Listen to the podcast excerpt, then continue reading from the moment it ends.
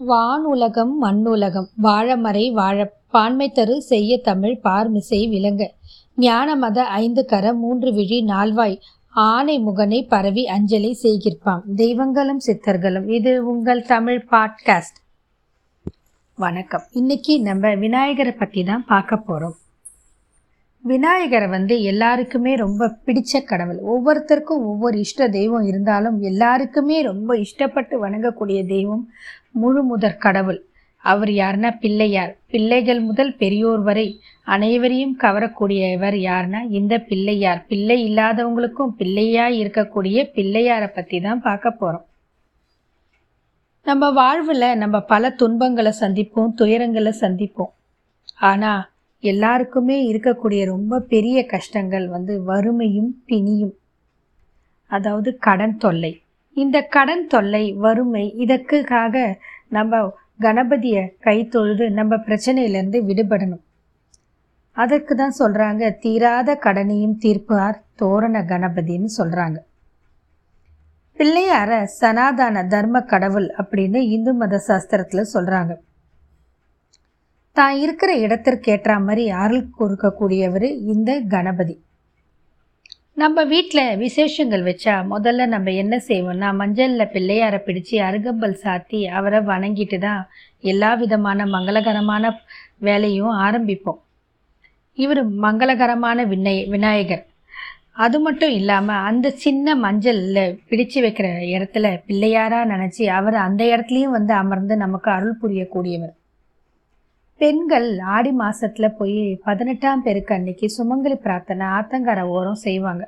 அப்போது வந்து ஆற்று மணலை எடுத்து பிள்ளையாராக பிடிச்சு வச்சு சுமங்கலி பிரார்த்தனை செய்யும்போது அந்த ஆற்று மணலில் வந்து அவர் இருந்து அந்த பெண்களுக்கு வாழ்த்துவார். கிராமப்புறங்களில் இன்றைக்கும் செய்கிற ஒரு மிகப்பெரிய வழக்கம் வயல்வெளியில் சாணத்தை பசுஞ்சாணத்தை எடுத்து பிள்ளையாராக பிடிச்சு வழிபட்டுட்டு தான் அவங்க தன்னோட வயல் வேலையை தொடங்குவாங்க. முதல் முதல் நாற்று நடும்போது அந்த மாதிரி செஞ்சுட்டு தான் செய்வாங்க. சேத்துல காலை வைக்கிறதுக்கு முன்னாடியும் பிள்ளையாரை வணங்கிட்டு தான் அவங்க அந்த மாதிரி வே பூஜை பண்ணிட்டு தான் வயல் வேலைக்கு போவாங்க. ஒவ்வொரு முறையும் நாற்று நடும்போது இன்றளவும் கிராமப்புறங்களில் நடைபிடிக்கப்பட்ட வர ஒரு வழக்கம். இப்படி பிள்ளையார் ஒவ்வொரு இடத்துலையும் ஒவ்வொரு விதமாக இருந்து அருள் பாலிக்கிறார் அரச மரத்தடியில் இருக்கிற பிள்ளையாரை வணங்கினா குழந்தை பேர் கிட்டும் அப்படின்னு சொல்கிறாங்க வீட்டில் இருக்கிற தாத்தா பாட்டி குழந்தை இல்லைன்னா அந்த சின்ன பொம்பளை பசங்களை போய் போய் அரச மரத்தை சுற்றிட்டு வாங்க குழந்தை பிறக்கும் அப்படின்னு சொல்லுவாங்க. அந்த அளவுக்கு அவர் அரச மரத்தடி விநாயகருக்கு ஒரு சிறப்பான ஒரு அம்சம் உண்டு. வன்னி மரத்தடி விநாயகர். வன்னி மரத்தடி விநாயகரை வணங்கிக்கிட்டு வந்தால் கிரக தோஷங்கள் விளங்கும் கிரகத்தில் இருக்கிற வாஸ்து தோஷம் விளங்கும் பதினாறு பேரும் நமக்கு கிட்டும். அது மட்டும் இல்லாமல் கிரகப்பிரேசம் தடைப்பட்டுட்டு இருந்தால் கிரகப்பிரேசம் விரைவில் நடக்கும்.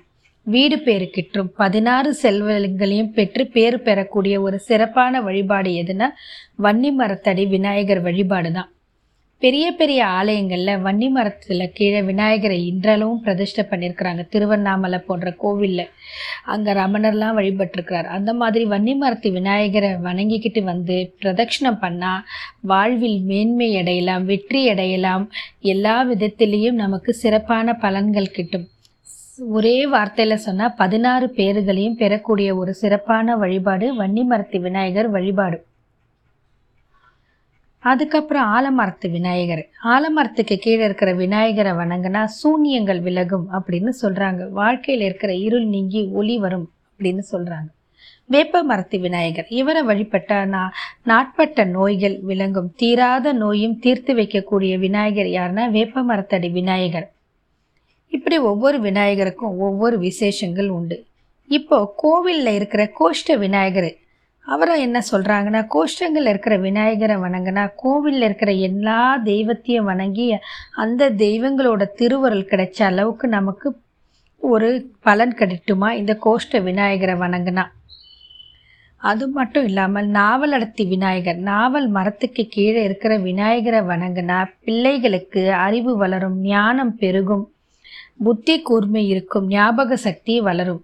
இதன் காரணமாக நாவல் மரத்தடி விநாயகரை வணங்க சொல்லி பெரியோர்கள் சொல்கிறாங்க நடன கணபதியை வணங்கினா நர்த்தன கணபதி இவரை வணங்கினா கலைகளில் சிறந்து விளங்கலாம்.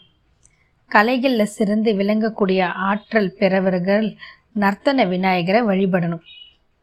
ஆற்றங்கரை விநாயகர். ஆற்றங்கரை விநாயகர்னா ஆற்றங்கரை ஓரம் பிரதிஷ்டை பண்ண விநாயகர். ஆற்று மணலை எடுத்து பண்ண விநாயகர் இல்லை. ஆற்றங்கரை ஓரம். முன்ன காலத்தில் நிறைய ஆறு இருந்தது. ஒவ்வொரு ஆற்றங்கரை ஓரமும் ஒவ்வொரு விநாயகரை பிரதிஷ்டை பண்ணுவாங்க. பெரும்பாலும் அப்போல்லாம் வீட்டில் தண்ணி இல்லாதவங்க ஆற்றங்கரையில் போய் நீராடிட்டு திரும்பி வர வழியில் அந்த ஈரத்துணியோடு அந்த விநாயகரை வலம் வந்துட்டு தான் வீடு வருவாங்க. அப்படி அவங்க வலம் வரும்போது அவங்களோட பாவங்கள் ஆத்தோட கரைஞ்சி போகிறத பெரியவங்க சொல்லுவாங்க. அதனால தான் ஆத்தங்கரை விநாயகரை வணங்கினா பாவங்கள் கரையும் அப்படின்னு ஒரு ஐதீகம் இருக்குது ஆறெல்லாம் இப்போ இல்லைனாலும் ஆத்தங்கரை ஓரம் இருக்கிற விநாயகர் இன்றளவும் வீற்றிருக்கிறார். வீற்றிருந்து அருள் பாலிக்கிறார். நம் பாவங்களை கரைக்கிறார். அதை மாதிரி இடத்துக்கேற்ற இப்படி அவர் இருக்கும் இடத்துல ஆணை முகனை நமக்கு பல விதத்தில் அருள் புரிகிறார். ஆலயமும் கணபதி அம்சங்களும் அந்த மாதிரி ஒரு புஸ்தகத்தில் அதில் விதிகளில் என்ன சொல்லியிருக்கிறாங்கன்னா சிவாலயங்களில் அம்மனோட சன்னிதானத்திற்கு பக்கத்துலேயும் முருகரோட சன்னிதானத்துக்கு பக்கவாட்டிலையும் முகப்புலையும் விநாயகரை பிரதிஷ்டை செஞ்சு வச்சுருப்பாங்க. இப்படி செஞ்சு வச்ச கணபதி மூர்த்தங்களுக்கு ரொம்ப சக்தி இருக்கும் அப்படின்னு சொல்கிறாங்க இந்த மாதிரி இருக்கிற மூர்த்தங்களில் தோரண வாயிலுக்கு நேராக சில கோவிலில் விநாயகரை பிரதிஷ்டை பண்ணியிருப்பாங்க அந்த விநாயகருக்கு பெயர் தோரண கணபதி அப்படின்னு சொல்கிறாங்க தோரண கணபதியோட அருட்தன்மை வந்து சக்தி தேவிக்கு இணையான ஒரு அருட்தன்மை கொண்டது. சில கோவிலில் பார்த்திங்கன்னா அம்பாள் மட்டும்தான் இருப்பாங்க. தனியான அம்பாள் கோவில். அந்த மாதிரி இருக்கிற கோவிலில் தோரண வாயிலில் வந்து ஒரு பிள்ளையாரை பிரதிஷ்டை பண்ணி வச்சுருப்பாங்க. நம்ம கோவிலில் பிரவேசிக்கும் போதும் பலிப்பிடத்திற்கு அருகிலும் வலப்பக்கத்திலும் மேகலையிலும் இந்த தோரண கணபதியை பிரதிஷ்டை பண்ணி வச்சுருப்பாங்க. அம்பாள் கோவிலில் இருக்கிற கணபதி மாதிரியே இங்கேயும் சிறப்பான பயன்கள் இந்த விதமான கணபதிங்களுக்கும் உண்டு. இந்த கணபதி மூர்த்தங்களுக்கு இல்லாத ஒரு சிறப்பு இந்த தோரண கணபதிக்கு இருக்குது. என்ன காரணம்னு பார்த்தீங்கன்னா இவரை நம்ம வளம் வந்தாலோ வணங்கினாலோ நம்மளுடைய தீராத கடன் தீர்க்கும் அப்படின்னு சி சிவ ஆகம விதிகளில் சொல்லியிருக்கிறாங்க. இந்த கணபதி எப்படி இருப்பார்னா ஜடா மகுடமும் கழுத்தில் ருத்ராட்ச மாலையும் வலக்கரத்தில் அங்குசமும் இடம் மேற்கரத்தில் பாசமும் இடது கீழ்கரத்தில் மோதகமும் வலக்கரத்தில் தந்தமும் வைத்துக்கொண்டு வலக்கையில் உள்ள தந்தத்தை பயன்படுத்தி தன்னை நாடி வந்து வணங்குவர்களுடைய கடனை அதாவது ருணத்தை தீர்த்து வைப்பார் அப்படின்னு சிவாகம விதிகள் சொல்லுது. மூல ஆலயத்திலிருந்து நம்ம பார்க்கும்போது இவர் அமர்வது பிரம்மஸ்தானமாக இருக்குது. அதன் காரணமாக கடனை தீர்ப்பதில் இவர் கராராகவும் இருக்கிறார்.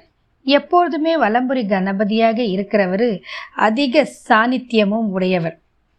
பத்ம பீடம் அப்படின்ற தாமரை பீடத்தில் அமர்ந்தவர் அதிர்ஷ்டம் மற்றும் லக்ஷ்மி கடாட்சத்தை அருளக்கூடிய சக்தி வாய்ந்தவராகவும் இருக்கிறார்.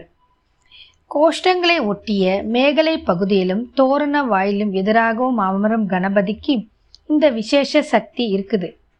அந்த மாதிரி சக்தி இருக்கிற தலங்களுக்கு போய் நம்ம வழங்கிட்டு வந்தால் பலவிதமான பலன்கள் நமக்கு கிடைக்கும். குறிப்பாக வியாதி வறுமை நீங்கும் அப்படின்னு சொல்கிறாங்க இதை மாதிரி கோவில் எங்கே இருக்குன்னு பார்த்தா பிள்ளையார்பட்டி மயிலாடுதுறை வாரணாசி மற்றும் சிருங்கேரி சாரதா பீடத்தில் சாரதாம்பாள் சன்னதியிலும் தோரண கணேசன் இருக்கிறார். கடன் தீர்க்கும் கணபதி வழிபாடு ரொம்ப ஒரு முக்கியமான வழிபாடு. மனிதனா பிறந்தவங்களுக்கு மூன்று விதமான கடன் இருக்கும். தேவக்கடன் பித்ருக்கடன் மானுட கடன் இந்த மூன்று கடன்களையும் தீர்த்து வைக்கிறதுக்கு நம்ம ரொம்ப முயற்சி எடுக்கணும். இந்த மூணு கடனையும் தீர்த்து வைக்கலன்னா நம்ம வந்து கர்மாவசம் வந்து மறுபிறவிலையும் ரொம்ப துன்பப்படுவோம் துயரப்பட்டு அல்லல் படுவோம் அப்படின்னு சொல்கிறாங்க இதில் மாடுன மனித கடன் மானுட கடன் தீர்க்கறதுக்கு இந்த ஒரு கணபதி வழிபாடு ரொம்ப உகந்ததாக இருக்குது. ருணம் அப்படின்னா கடன். கடனை தீர்க்காவிட்டால் நம் மனமும் வாழ்வும் வாழும் காலம் வரை ரணமாகி விடக்கூடும். அது மட்டும் இல்லாமல் வாழ்ந்த பின் நம் சன்னதிக்கு துன்பத்தையும் துயரத்தையும் கொடுத்து அவர்களுடைய வாழ்க்கையில இன்பம் இல்லாமல் ரணம் மட்டுமே குடிக்கொள்ளும் அப்படின்னு சொல்றாங்க. இரு தரப்பினருக்கும் ஏற்படக்கூடிய வகையில் நல்ல விதமாக நம்ம இந்த கடனை அடைக்கணும்னா தோரண கணபதியை வழிபடுறது ஒரு சிறந்த வழிபாட்டு முறை. தோரண கணபதிக்கு சன்னதிக்கு செவ்வாய்க்கிழமையிலையோ சனிக்கிழமை ஞாயிற்றுக்கிழமை ஏதாவது ஒரு கிழமையை தேர்ந்தெடுத்துக்கிட்டு தொடர்ந்து ஆறு வாரங்கள் போய் வழிபட்டுட்டு வந்தால் நம்ம கடனை சிறுக சிறுக அடைக்கக்கூடிய வாய்ப்பு நமக்கு ஏற்படும். கோ அந்த கோவிலுக்கு போயிட்டு கணபதியின் மேகலைக்கு முன்பாக தீபங்கள் ஏற்றி நெய் தீபம். முடியலனா எண்ணெய் தீபம் ஏற்றி நம்மளால் முடிஞ்ச ஒரு பழங்களை வச்சு மாதுளம்பழம் மாம்பழம் கொய்யாப்பழம் இப்படி விநாயகருக்கு ஏதாவது வாழைப்பழம் பிடித்த கணபதியை கணபதிக்கு பிடிச்ச பழங்களை வச்சு அருகம்பில்ல கொண்டு போய் சாத்திட்டு வேண்டிட்டு பிரதட்சணை பண்ணிட்டு வந்தா நம்மளோட கடன்களை நம்ம தீர்க்கலாம் அப்படின்னு சொல்றாங்க. அது மட்டும் இல்லாமல் அவரை தொடர்ந்து ஆறு வாரம் இந்த மாதிரி நம்ம பண்ணிக்கிட்டு வரும்போது கொஞ்சம் கொஞ்சமாக கடனும் தீரும். இப்படி சொல்கிற நம்ம கடன் தீர்றதுக்கான ஒரு ஸ்துதியும் சொல்லி கொடுத்துருக்குறாங்க. அந்த துதியை வந்து அவர் முன்னாடி உட்காந்து நம்ம சொல்லலாம். போக முடியாதவங்க வீட்லேயே காலையிலையும் மாலையிலையும் கணபதியை நினச்சி தீபம் போட்டு இந்த துதியை சொல்லலாம்.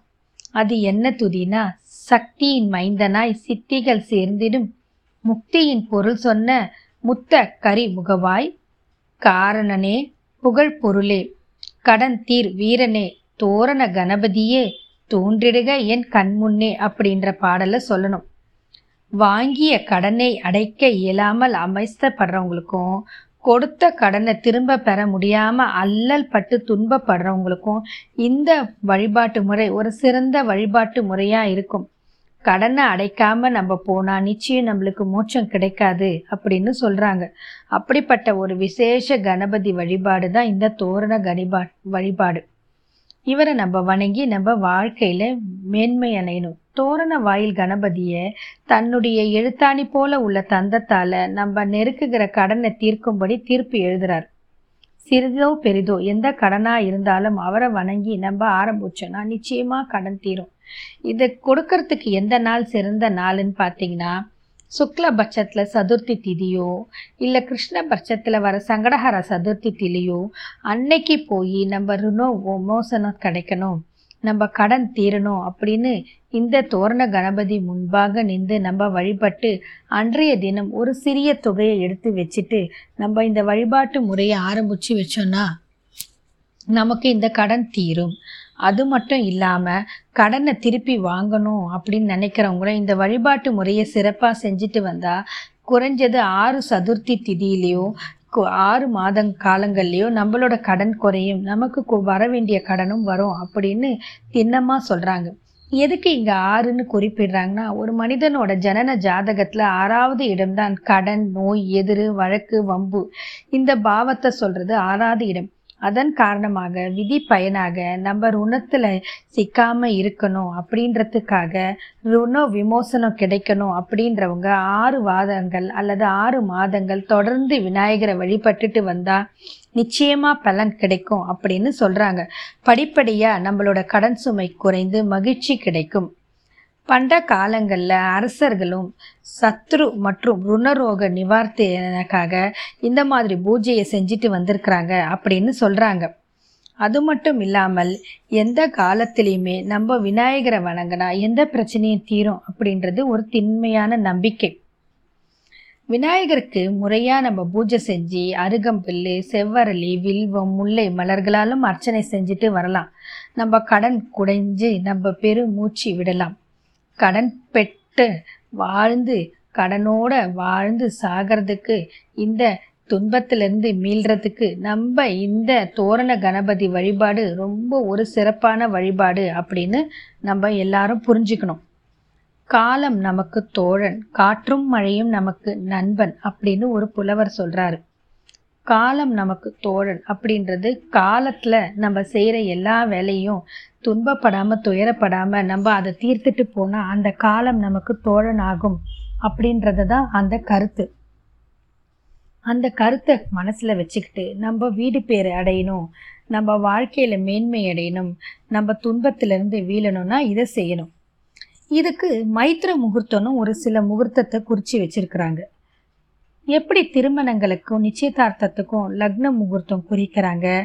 குடமிழுக்கு மற்றும் பெருஞ்சாந்திகளுக்கு நேத்திர ஜீவனுடன் கூடிய முகூர்த்தம் குறிக்கிறாங்க.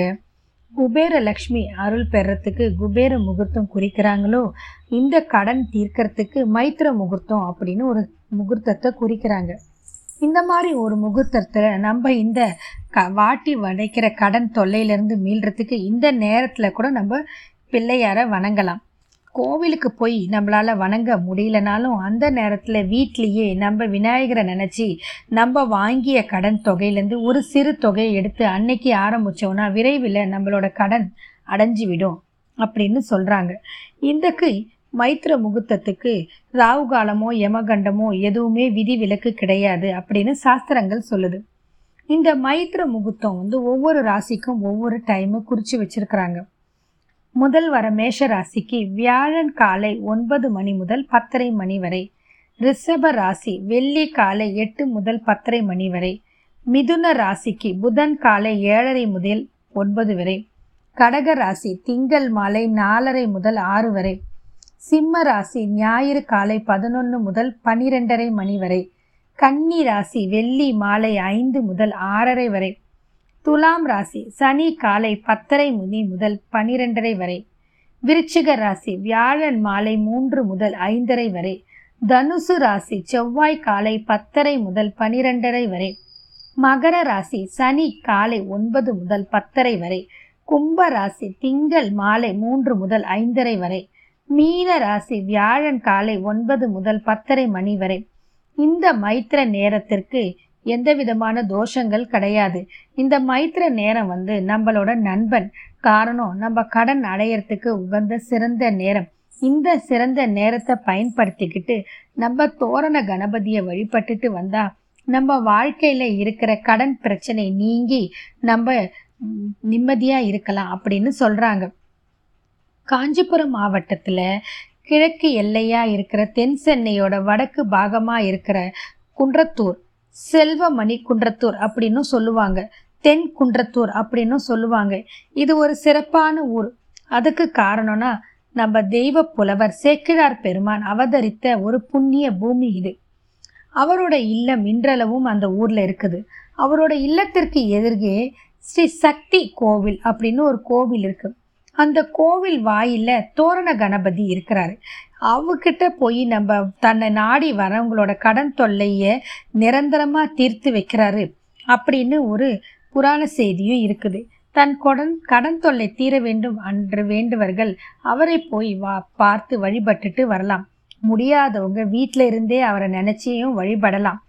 கடன் தீ தீர்ந்த பிறகு அவரை போய் பார்த்துட்டும் வரலாம். இப்படி ஒரு சிறப்பான கணபதியை நாம் மனதில் நினைத்து வழிபட நம் கடன் தொல்லை நீங்கி வாழ்வில் செல்வம் சிறத்திட வேண்டும் என்று உங்களிடம் வேண்டிக் கொண்டு விடை பெறுகிறேன் மற்றும் ஒரு பதிவில் சந்திப்போம். நம் கடன் தீரும் என்ற நம்பிக்கையுடன் தோரண கணபதியின் அருளாசையுடன் விடைபெற்று வாழ்க வளமுடன்.